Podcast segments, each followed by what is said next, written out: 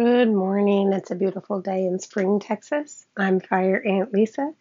Welcome to my Gulf Coast garden. Thanks so much for tuning in. Today's topic is collard greens. Hooray, hooray. So, um, excuse me, collard greens are growing really well in my yard, and I'm going to be traveling uh, for vacation coming in two weeks. And so, yeah, well, in one week, I'm going to be leaving for a two week vacation. And so I'm going to harvest all of my collards um, before I go. So, because I have actually a lot of leaves that need to be harvested that are probably going to be past their prime by the time we get back from vacation. So, my collard greens are doing really well. It's getting to be the good collard time of year. So, I think. Um,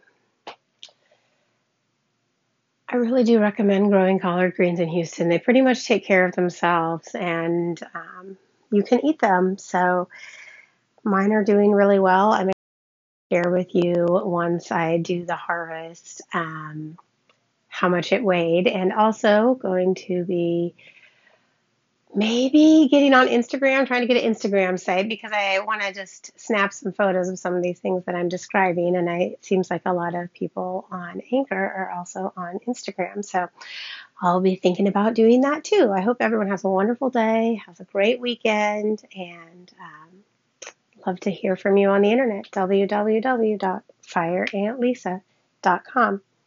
Thanks so much. Have a good day.